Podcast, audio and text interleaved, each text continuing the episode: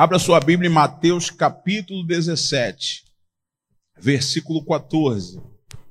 O Senhor Jesus, ele tentando ensinar os discípulos sobre um princípio que vai nos levar a vencer qualquer dificuldade, seja ela quais forem. Mateus 17, versículo 14. Vamos lá. Mateus 17, 14. Posso ler? Posso ler, gente? Boa noite. Leia comigo, diz assim: E quando chegaram uma multidão, aproximou-se-lhe um homem, pondo-se de joelhos diante dele, dizendo: Senhor, tem misericórdia de meu filho, que é o quê? Lunático e sofre muito por muitas vezes, pois muitas vezes cai no fogo e muitas vezes na água. Olha o perigo, olha o desgaste emocional que os pais desse menino tinham. Você sabe que em Israel a temperatura cai à noite. E você sabe que eles, normalmente, os mais antigos devem lembrar, as civilizações elas começavam sempre na beira do rio, porque era o lugar mais seguro, porque tinha água. Não era vantajoso morar numa casa ou construir uma casa ou faz, fixar sua moradia longe de um rio, onde pode beber água, se banhar e uma série de outras coisas. Então, acredito que durante o dia o risco do menino se afogar era grande, e também durante a noite o risco do menino se jogar na fogueira que os aquecia também era grande. Então, enquanto aquele menino estava vivo, ele era um perigo muito grande para os pais. Será que os pais conseguiam viver em paz tendo o menino naquele problema? O demônio que agia nesse rapaz fazia ele ser lunático, ter uma incapacidade de lidar com o que acontecia com ele. Tanto que a Bíblia diz que ele se jogava não poucas, mas muitas vezes no fogo e muitas vezes na água. Então já era um desgaste emocional muito grande para o pai. Trazendo isso para a nossa realidade, o que, que traz desgaste para um pai? É ter filhos viciados, ter filhos envolvidos com más companhias. O que, que é um desgaste para um relacionamento? É morar dentro de uma casa onde você não pode falar, não pode ser, nem fazer o que você gostaria de fazer, ou muito menos conviver. Você, tá, é, você está, vamos dizer assim, restrito ou impossibilitado de viver bem, de viver no seu natural. Você tem que medir sempre as palavras, tem que estar sempre tomando os cuidados. É muito, é muito ruim isso, mas tem gente que vive assim. E o mal, justamente, ele quer nos fazer viver uma vida de prisão. Uma vida onde você se sente aprisionado dentro de uma casa que é própria. Viver aprisionado dentro de um corpo que Deus lhe deu para viver com ele. Viver aprisionado numa cidade tão tranquila como essa, que mesmo assim tem gente pensando nessa cidade. Os moradores, muitos que moram aqui, pensam em suicídio. Enquanto alguns olham o verde lindo que tem essa cidade, vê as montanhas que cercam a cidade, tem gente que olha para essas mesmas montanhas, tem vontade de subir lá e se jogar lá de cima. É porque são pessoas que estão, infelizmente, vivendo como esse rapaz. E o pior não é o rapaz que sofre, porque toda mãe de viciado sofre mais do que o próprio viciado. Sim ou não? Porque ele se torna codependente do filho e assim por diante. E aí, Jesus, vendo aquela situação, o rapaz se coloca de joelho e pede ajuda. E ele relata um fato. Versículo 16, o que, que ele fala? E trouxe aos teus discípulos e não puderam o quê? Curá-lo. E Jesus respondendo disse: Ó geração incrédula e perversa, até quando estarei eu convosco e até quando vos sofrerei? Trazei-mo aqui. Jesus disse: Pode trazer um menino que eu vou ajudar ele. Jesus dá uma bronca nos discípulos, porque era para eles ter ajudado o rapaz, mas não tiveram condições. De, é, o versículo 18. E, e repreendeu Jesus o demônio. Jesus repreendeu quem? O demônio. Mas peraí, o rapaz não tinha um problema? O rapaz não era lunático? Mas o problema do rapaz era proveniente de um demônio, de um espírito que o tornava um jovem lunático. E aí no versículo 18 ainda diz assim: Repreendeu Jesus o demônio, que saiu dele, e desde aquela hora o menino sarou. Então o menino sarou, depois que Jesus manda aquele demônio sair, repreende aquele demônio, manda ele para o inferno e ele vai embora, e o rapaz volta ao normal. Aí o versículo 19, a parte que eu quero chegar é essa. Então os discípulos, aproximando-se de Jesus em particular, não na frente dos outros, disseram: Por que não podemos nós o quê? Expulsá-lo. 20. Jesus lhe disse: Fala aí, por causa da vossa pequena fé. Repete comigo: pequenez da vossa fé. Mas olha, Jesus mesmo disse que se tivermos fé do tamanho de um grão de mostarda, o que, que acontece? Repete comigo: nada nos será impossível. Se você já viu a semente do grão de mostarda, ela é equivalente à ponta de uma agulha. A ponta de uma agulha. E ela consegue, essa semente desse tamanho consegue fazer uma planta, uma árvore crescer a 4 metros. Chega equivalente a 4 metros de altura. Então o que, que eu entendo? Que não é o tamanho. Jesus, quando disse pequenez da vossa fé, Jesus quis se referir a coisas que nós deixamos de fazer e por isso somos fracassados, lutando contra quem? Os demônios. Gente, se você soubesse a batalha espiritual que é travada contra a tua vida, você confiaria mais em Deus e usaria mais a sua fé contra o mal. Há uma conspiração contra você. Você pode acreditar ou achar que seja uma informação bitolada, uma informação ultrapassada, mas não é. Me explique por que que muitas coisas ruins vêm acontecendo na sua vida e na vida das pessoas que lhe cercam. Pessoas, infelizmente, começam a assumir personalidades que não lhes pertencem. Pessoas começam a desejar coisas que não desejava. Pessoas começam a sentir que alguma coisa toma conta do corpo dela e ela, fora do natural, age de uma forma esquisita, um choro sem explicação, um desânimo sem explicação, dorme, dorme, dorme, mas continua cansado, descansa, descansa, mas continua cansado, corpo pesado, cabeça voando. Tem a impressão que o corpo, que, que a alma está saindo do corpo, parece que você está, sei lá, coisas esquisitas vêm acontecendo e está acontecendo na vida de muitas pessoas pelo fato de que, de que às vezes nós achamos que o problema tem um nome e por ter um nome não é um demônio. Não importa. O rapaz ele era o quê? Lunático. Mas o problema raiz era um demônio. A raiz do problema daquele rapaz era um espírito maligno. E Jesus identificou o erro dos discípulos. Ele falou assim: vocês não fizeram por causa da fé de vocês, do jeito da fé de vocês, da pequenez da vossa fé. Jesus primeiro fala da fé. E Jesus fala do outro fator que ele enxergou. Primeiro foi a fé, porque às vezes a pessoa não age com fé, e fé é certeza. Daqui a pouco eu vou entrar em alguns versículos que explicam sobre isso. Mas não era só a fé que faltava, faltava a oração e o jejum. Além da fé, fala para o seu vizinho, além da fé, falta oração e jejum. Você até tem fé, porque se não tivesse, você não estaria aqui. O problema é que essa fé, sem uma oração e sem o jejum, se torna inoperante. Tem coisas que você só vai vencer jejuando. Aí você deve me falar, mas pastor, por que, que Jesus não jejuou e expulsou rapidamente? Jesus já andava preparado, Jesus já andava jejuando, já andava se consagrando.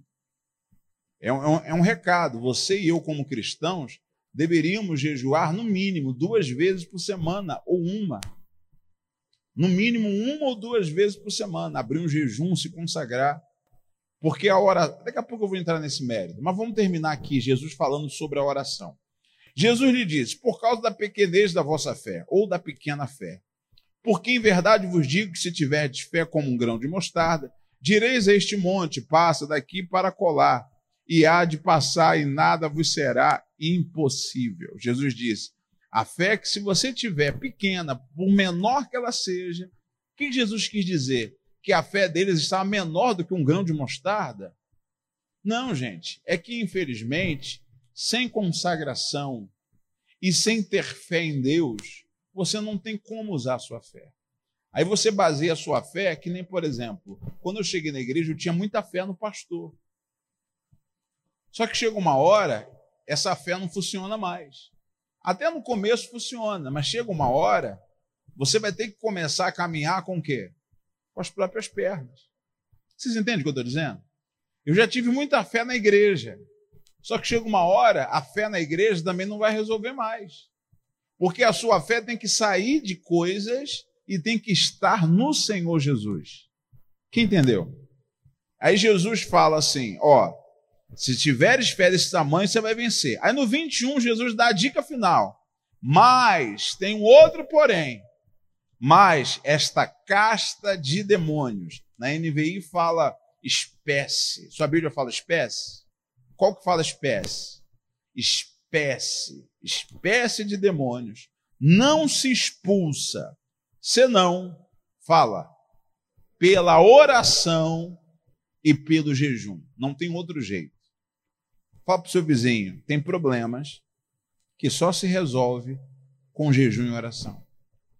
Tem demônios que você só expulsa com jejum e oração. Tem portas que só vão se abrir com jejum e oração. Preguei essa palavra pela manhã. O rapaz estava precisando que de um emprego. E ele ligou para o rapaz, o rapaz falou: Não, não tem vaga para você. Hoje de manhã, ele ouviu essa palavra. Sabe o que ele fez? Também não vou almoçar. Vou ficar até 18 horas. E eu quero que Deus me dê a resposta. Deu três e meia da tarde. O rapaz ligou para ele e falou: Se inscreve aí que eu vou te contratar para começar segunda-feira. Diga amém? Ele se inscreveu, mandou a foto para mim. Pastor, já falou que já estou efetivado, segunda-feira eu começo. Ele jejuou e orou. Ele faz dias orando, reclamando que Deus precisava abrir uma porta de emprego para ele. Tem certas coisas que você determina, certas coisas você ordena, certas coisas você ora, mas certas coisas você precisa o quê? Orar e jejuar. A Bíblia fala de fazermos contínua oração. Deixa eu falar sobre a fé. Vamos lá. Lá em, Marcos 11, 22, Jesus fala assim: ó, em que, que eu, tenho, eu tenho que ter fé? Vamos lá. Marcos 11, 22. Em que, que te, devemos ter fé? Jesus respondendo disse-lhe: Fala aí, tende fé em Deus. Fala comigo essa parte. Tende fé em Deus. O que, que nós temos que ter? Fé em Deus. Volto a repetir. Era errado. Eu acreditava na igreja. É errado. Eu deveria crer em Jesus. A igreja é apenas o local que Deus me deu como minha casa para me poder ali adorar. Amém? E para você ter um local para adorar, tem que ter um CNPJ, tem que ser uma igreja, você tem que vir. É, é normal. São, a gente tem que seguir as leis. As leis do nosso Brasil, tem que seguir, tem que estar por dentro, senão estaremos na ilegalidade. A gente tem que explicar isso porque às vezes a pessoa fala assim: ah, mas onde está escrito o negócio? Não, a Bíblia diz que as portas do inferno não prevalecerão contra a sua igreja. Então você tem que ter fé em Deus. Pastor, como é que eu tenho fé em Deus? Não é que nem aquele rapaz lá no Rio de Janeiro, que ele está com um fuzil na mão, pronto para poder abater policiais, destruir pessoas, e aí alguém pergunta assim para ele: e aí? E aí ele fala, fé em Deus, vai embora. E começa a dar tiro. Não é esse fé em Deus. Esse fé em Deus que até virou música, né? Virou funk lá no Rio de Janeiro. Fé em Deus. Aí o pessoal fala, fé em Deus, fé em Deus. Esse fé em Deus não resolve. Esse fé em Deus significa fé, confiança na sua palavra. Você tem que ter fé na palavra de Deus. Fala para o seu vizinho, tenha fé na palavra de Deus. Acredite no que está escrito. A Bíblia não é um livro retórico, a Bíblia não é um livro ultrapassado. A Bíblia é um dos livros mais atualizados. Eu esqueci o nome do, do autor. O, teve um autor, acho que é pastor. Ele falou assim: a Bíblia é tão atualizada quanto o jornal que vai ser lançado amanhã. Você pegou a ideia? Pegou ou não pegou? O jornal que ainda vai ser lançado amanhã, a Bíblia ainda é mais atualizada do que o jornal. Porque a Bíblia fala sobre as pessoas que falariam mal da Bíblia e falam das pessoas que discordariam da Bíblia. A Bíblia fala deles também. Olha como é que a Bíblia ela é atualizada, não é verdade? Então, o que, que nós aprendemos aqui? Que eu, eu e você precisamos ter fé em quem? Em Deus. Não importa como esteja o seu corpo, não importa como esteja o seu casamento, não importa como esteja a sua vida, tenha fé em Deus. Olhe para a palavra de Deus e creia. Creia que ele existe e creia que ele é galardoador daqueles que o buscam. Diga amém? Creia. Daqui a pouco nós vamos entrar nesse mérito. E lá em Romanos 1,17, não precisa abrir, que não vai dar tempo. Romanos 1,17 fala que as coisas de Deus são reveladas, diga, de fé em fé. Então eu e você devemos andar de fé em fé. Fala de fé em fé. É assim que se anda. Jesus disse: está faltando fé para vocês. Fé em quê? Fé na, na, na minha palavra. Por que, que Jesus era poderoso em obras? Porque Jesus acreditava na palavra do Pai. Sabe por que, que nós somos fracos? Porque nós não acreditamos na palavra de Deus tanto assim. Nós acreditamos mais no advogado, no médico, não desmerecendo eles porque eles são importantes. Mas a gente às vezes dá mais valor ao que o outro disse do que o que Deus fala. A gente confia muito mais na opinião alheia, até de um especialista. Você vê, quando a igreja fez incessante oração por Pedro, as portas não foram sendo abertas. O sujeito estava sendo guardado por 16 soldados segurança máxima. A Bíblia diz que Deus foi abrindo portas através de um anjo até ele sair daquele local. Se, se tentar explicar isso de uma forma racional para uma pessoa, ela acredita? Sim ou não? Não acredita. Mas a Bíblia prova por si só que os impossíveis para os homens, fala, é possível para Deus. Fala aí, é possível para Deus. É possível. Eu estava é, esses dias atrás conversando com, com um casal que eu conheci há quanto tempo atrás, meu pai? Há 12, 12 anos, 12 anos atrás, 2008. Eu conheci eles em Cuiabá. Eles, são, eles vieram do Rio, tinham um filho que teve problemas de, respira, de respiratório, estava quase morrendo. Ela levou na igreja, praticamente o menino, o coração dele tinha parado de bater.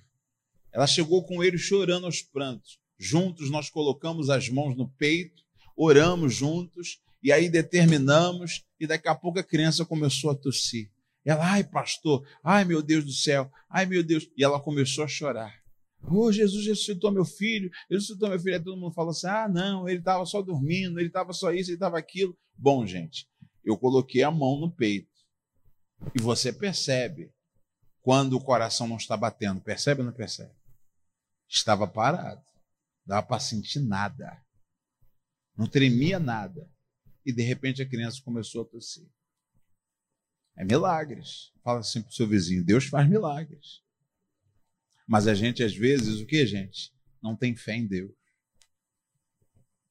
Não tem fé que Jesus pode curar do resfriado, da gripe, da febre, do câncer, do lúpus, dos problemas respiratórios, dos problemas no estômago, dos problemas de gotas, nervo ciático, joelho, ombro, braço, perna, rins, pulmão, tiroide, cabeça, enxaqueca. Jesus cura tudo.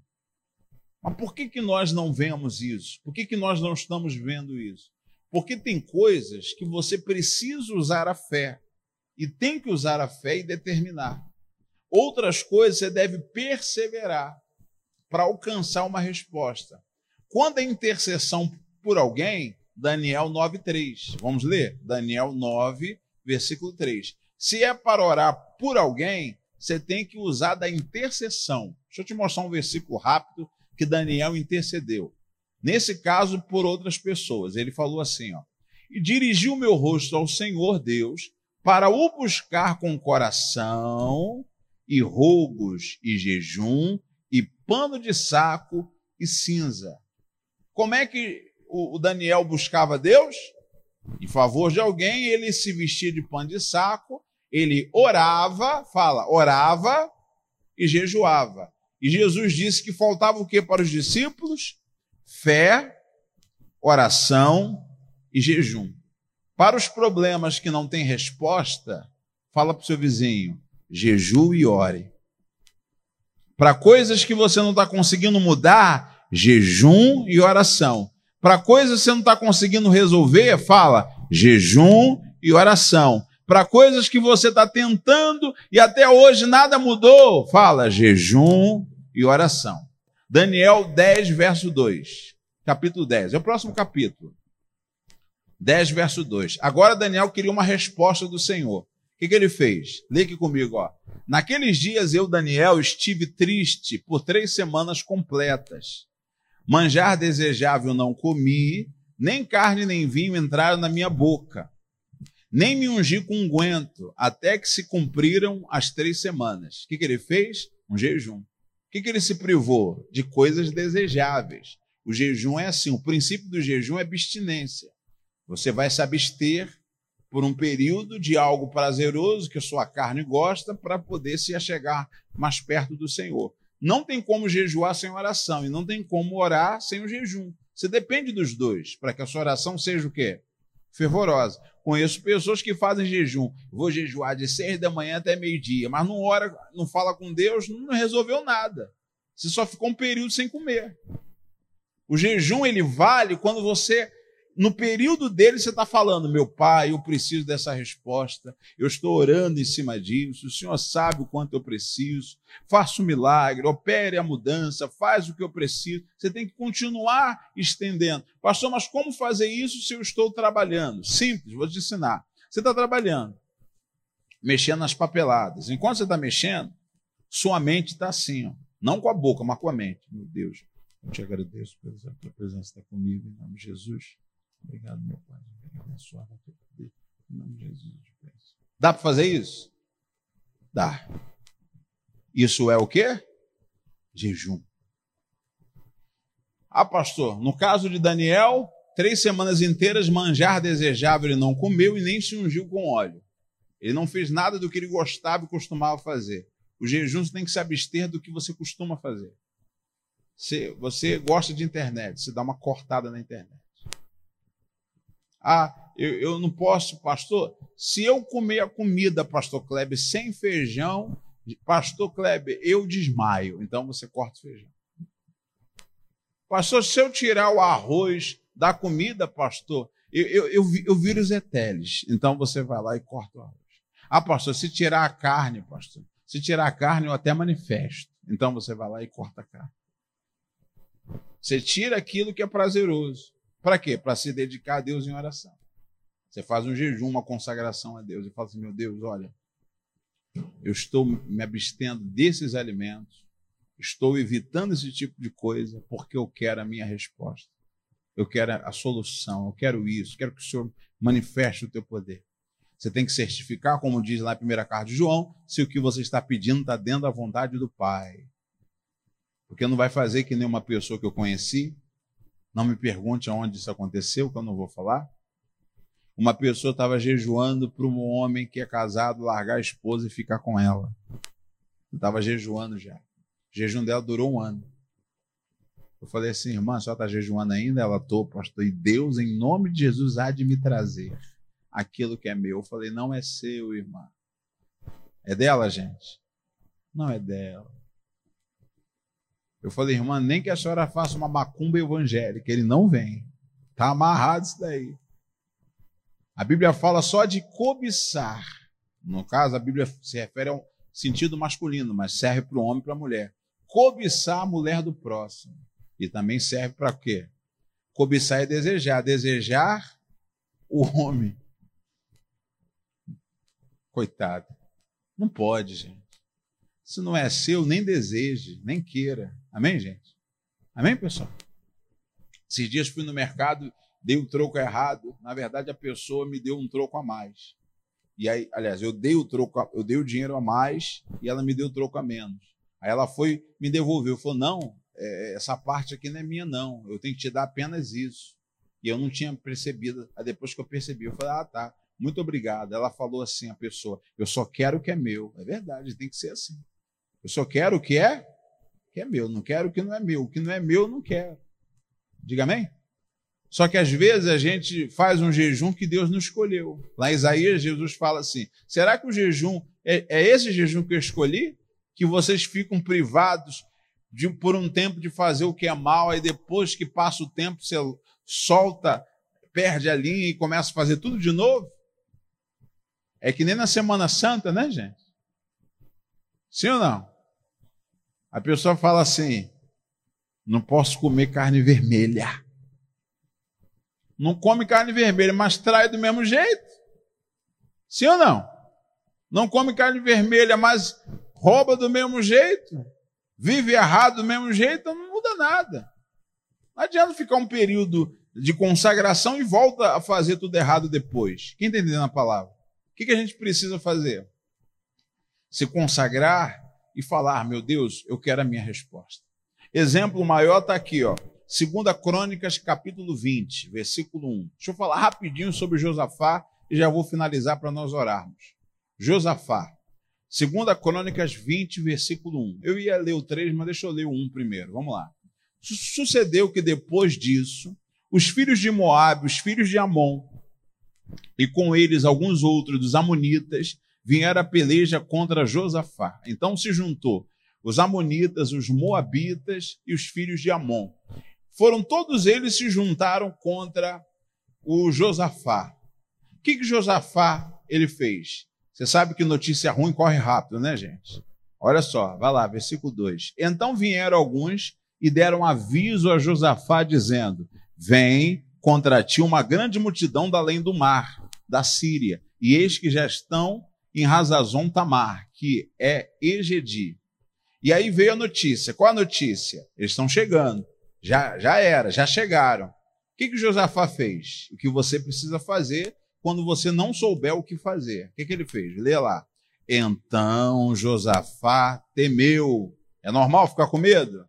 Claro, você vai no médico, faz exame, alguém fala assim: ó, é, você está com um tumor, você está com. É, você está descompensada, você, quando começa a criar umas palavras assim estranhas, você fala assim: doutor, me fala o nome dessa praga logo, eu quero saber o que, que é. Que a pessoa fica com medo.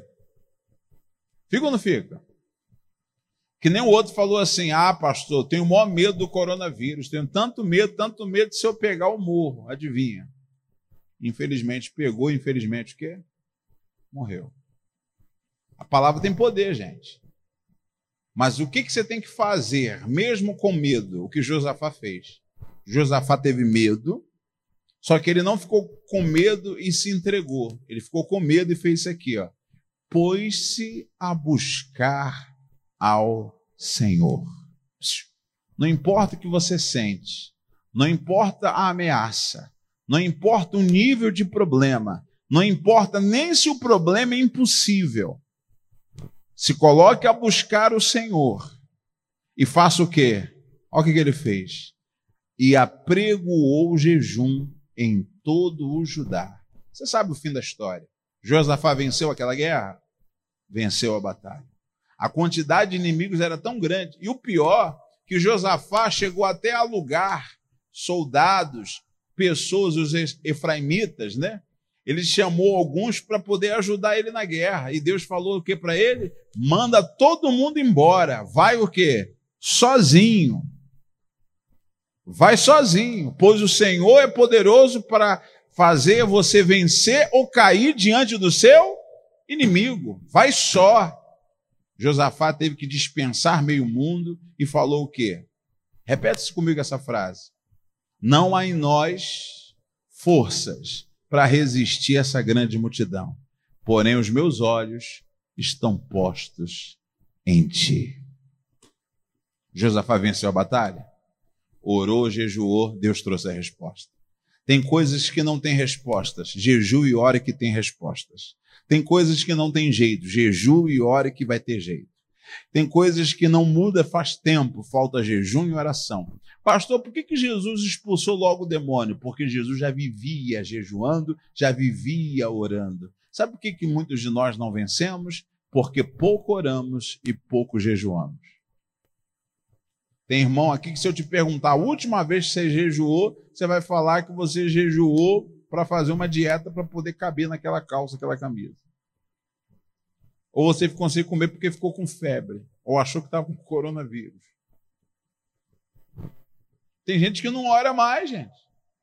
Parou de orar. Mas eu orei e não vi resposta. Deixa te ensinar uma coisa. Desde o primeiro dia, da primeira hora, do primeiro minuto que você fala com Deus, adivinha? Deus te ouve. Mas Ele quer saber até que ponto você está falando, até que ponto você deseja, até que ponto você está determinado para receber. Porque não tem filho que chega para a mãe e fala assim: Ô oh, mãe, me dá isso aqui para mim, mãe. Compra isso aqui para mim, mãe. Compra, mãe. Aí você fala: Não, não vou dar. Daqui a pouco ele esquece. Ele não queria. Foi na hora, foi um relapso do momento, ele queria. Mas no fundo, no fundo, ele não está nem aí. Tanto é que ele esquece. E a gente é como esse filho, que fica, oh Deus, me dá, Deus, me dá. Passa um tempinho, Deus não dá, fala assim, ah, até desistir. Desistiu porque não tem valor para você. Mas tudo aquilo que tem valor, o que a gente faz? Insiste. É ou não é? É que nem quando você fala para a criança que vai ter viagem. Para a criança, ela vai viajar e a viagem vai ser de curtição para a criança. Como é que ela faz? Nem dormir a criatura dorme. Dorme? Nem dorme, fica até doente. E se você falar que não vai mais, fica até com febre. Por quê? Porque ela desejou aquilo de todo o. Irmão, tem gente que não está tão disposto a ver a vida dela mudar. Ela fala, eu estou indo na igreja aí. Assim que terminar a campanha, se Deus não me honrar, eu não volto nunca mais. Você está tão determinado, hein, irmão, que do jeito que você está indo, você não vence mais, não. É até o fim. Hebreus fala assim: na vossa luta contra o pecado, não tendes resistido até o sangue. Tem uns que, para resistir o pecado, ele resiste uma, duas vezes, depois joga a toalha. É até o sangue, irmão é até sangrar, é até não aguentar mais. É, meu Deus, não aguento mais. É, continua. Vale o sacrifício. Fala aí, a presença de Deus, a palavra de Deus, o amor de Deus, vale o sacrifício. Mas não, a pessoa resiste por um tempo, depois se entrega. Fala para o seu vizinho, se entrega, mas não.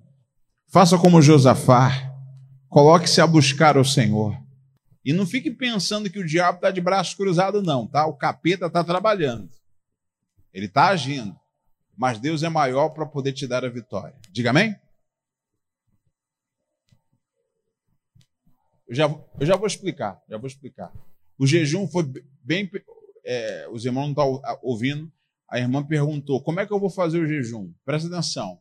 O jejum não precisa ser de 12 horas, não precisa ser de 13 o jejum pode ser de três horas, porque um jejum de três horas bem feito vale mais do que um jejum de 24. Como é que você vai fazer? Se vai fazer o jejum 9 horas da manhã até meio-dia, você vai dar 9 horas o horário. Ó, vou dar um exemplo. Ó, meu Deus, eu abro o jejum em prol desse culto que eu vou participar à noite de libertação e eu quero a minha liberdade. Se existem espíritos que saem com jejum e oração, eu quero que esses males saiam da minha vida, saiam dos meus caminhos em nome de Jesus. Eu abro o jejum até meio-dia. Nesse período eu vou apenas beber água e vou fazer isso e aquilo outro. Beleza. Aí você, nesse período você trabalha normal, tiver que fazer comida, você faz comida, tiver que experimentar comida, você pede para alguém experimentar, você não experimenta, você vai fazendo a comida tudo certinho. Não precisa cortar a água, a água pode continuar bebendo, porque a água não é comida. Aí você pode beber água normal, Fique em paz, vai trabalhando. Deu o horário do meio-dia, você separa um cantinho. Pai, eu encerro o jejum, entrego em suas mãos. pois eu tenho certeza que o Senhor me abençoou, me guardou e me protegeu de todos os males, em nome de Jesus. Amém. Diga amém? Acabou o jejum. Se o jejum vai começar nove, você tem que parar de comer uma hora antes do jejum. Diga amém, gente? Que não adianta você, exemplo, vai começar o jejum às nove horas, você fica comendo até 8h59. Sim ou não? Aí é moleza, né? Ou então você faz o jejum assim, ó. Posso falar? De meia-noite às seis da manhã. Como? Meia-noite abre o jejum, hora e dorme. Cinco e meia da manhã, acorda, aí espera mais meia hora e entrega o jejum. Aí é moleza, né? Passou o jejum inteiro o quê? Que Deus me guarde e me livre todo mal. Não, não pode. Jejum tem que ser acordado. Amém? Diga amém, gente. Aí, o que, pastor, mas como é que é o jejum de vir para o culto? O que, que você faz? Você para de comer 5 horas da tarde, antes das, das 5. 7 horas da noite, quando você pisar na igreja, você abre o jejum e entrega ele 9 horas ou 10 horas quando você sair do culto. Amém? E quando você entregar o jejum, não vá comer logo que nem uns fomeados, você vai passar mal. Terminou o jejum, vai leve, bebe bastante água, líquido, um suco, uma sopa, uma coisa leve e você volta a se alimentar normalmente. Um jejum bem feito de três horas vale mais do que um jejum de 24 horas, de 13 horas, que a pessoa passa o jejum assistindo Chaves, assistindo novela, ouvindo Jovem Pan. Isso não resolve nada. Você tem que escutar as coisas de Deus, ouvir as coisas de Deus, se encher das coisas divinas. Vamos fazer o jejum? Estão preparados? Você que está em casa também é o nosso convidado a jejuar. Essa reunião vai ser transmitida na Rede TV. E você que está nos assistindo na Rede TV, abra o jejum também na sexta-feira, dia 13. Pastor, por que sexta-feira 13?